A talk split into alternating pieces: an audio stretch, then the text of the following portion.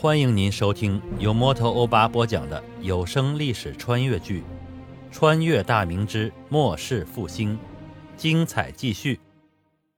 天雄军营地的大帐里，卢象升坐在主位的大案后面，武大定依然持刀肃立站在其身后，祖宽、李崇进等辽东将领在大帐左侧站立，杨茂公、赵立斌等天雄军将领则在右侧站立。卢象升开口说道：“今日之战，我军人人奋勇争先，大败刘贼，斩杀无数。本官已奏报朝廷，给各位续功，也稍解我皇上之忧。不出所料的话，刘贼不会甘心今日之败，定会集结精兵前来挑战。本官已着夜不收，来往查探刘贼动向。高迎祥近几年屡败官军，心高气傲。”他见我兵少，应会率重兵前来，妄图将我军击败甚至击溃。诸位将军有何对策？尽管讲来。两侧的将领顿时纷纷议论起来。杨茂公率先出列拱手：“督帅，刘贼虽说人数数十倍于我，但其中战力强劲之辈，也就是闯贼的万余精锐骑兵，其余大小数股贼寇手下的精锐并不多。”况且贼寇人心不齐，各家绝不会将全部的身家拿出来与我军拼命。如若贼寇前来，当以闯贼老营为主力，现下所虑者为刘贼之马队，其余皆不足惧。说完，杨茂公扭头向对面的祖宽等人看了一眼。对面的辽东诸将又怎会不解其意呢？祖宽骄横跋扈已久，其家族在辽东四处联姻。随着李成梁家族的没落，祖家的势力在辽东官军中已经成为影响力最大的一家，所以养成了祖宽这样的性子。此次圣上下令兵部调他前来内地剿贼，他也是老大的不情愿。在他心里，手下的三千人马已经成为自己的私产，不愿为朝廷再去冲锋陷阵。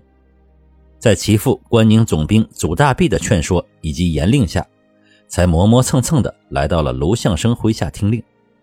他心里本就瞧不起文官，随着天下纷乱有愈演愈烈之势，手里有刀子的武夫地位逐渐压过了文官。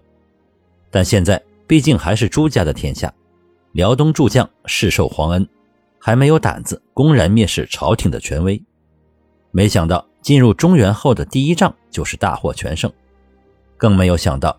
卢象升身为朝廷重臣，一个文官居然冲阵在前，这一点也让祖宽敬佩不已。所以他在卢象升面前收敛很多。此时听完杨茂公之言，他出列冲卢象升施礼后开口道：“督帅，俺们都是粗人，只会冲锋陷阵，啥计谋计策俺们也不懂。杨将军说对面贼兵有马队，还很能打。上午俺们不是刚打过了？”还不是一个冲阵就完事儿了，贼兵要是来了，怎么打？俺听督帅分派就是，管他闯王闯皇，在俺老祖的眼里就是一群等死的货。说完，他挑衅般的冲着杨茂公昂起头，斜视着他。杨茂公把脸转向一边，假装没看到一般。祖宽得意的哼了一声，回到了队列。卢相生听后哈哈大笑，哈哈。有祖将军等如此悍将，何愁刘贼不灭？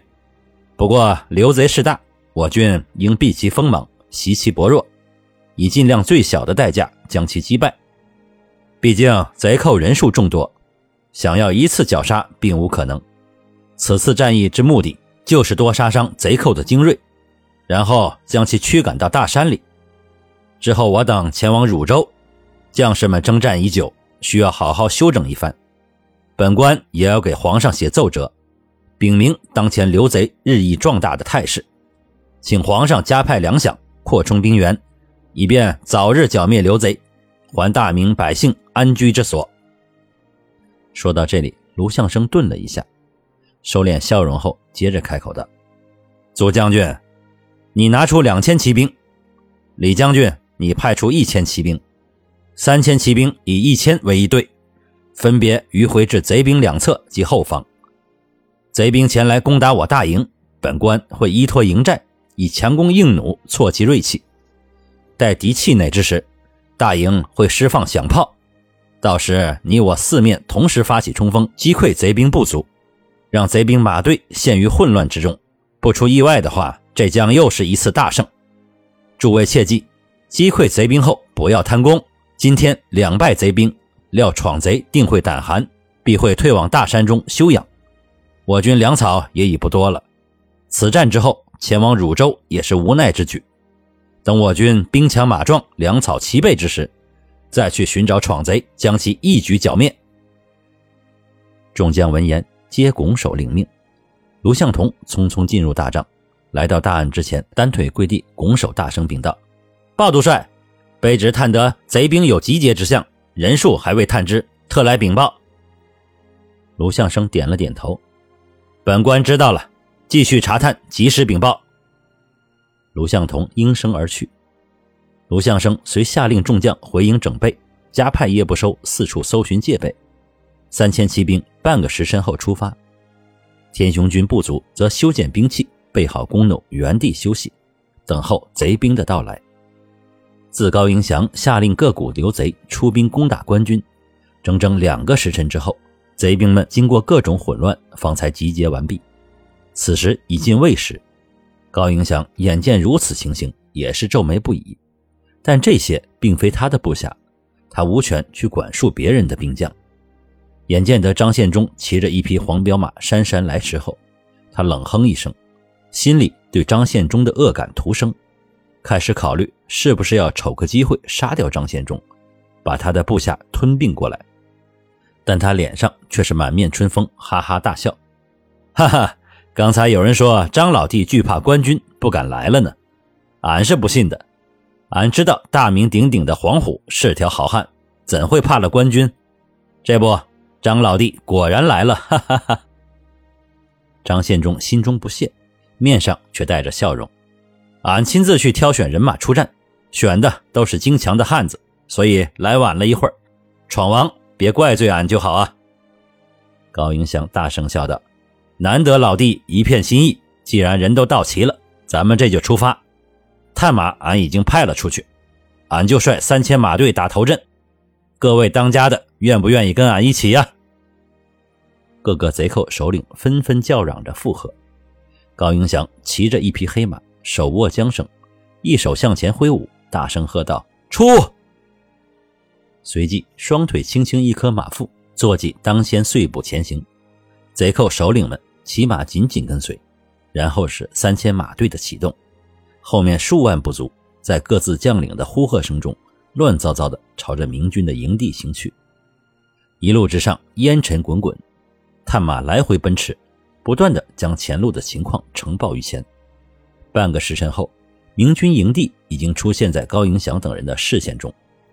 高迎祥等人勒住战马，一只手朝上一举，身边的新兵吹响号角，三千余骑兵纷纷停住，后面千余步外的数万贼兵喧嚣着叫嚷着赶了上来。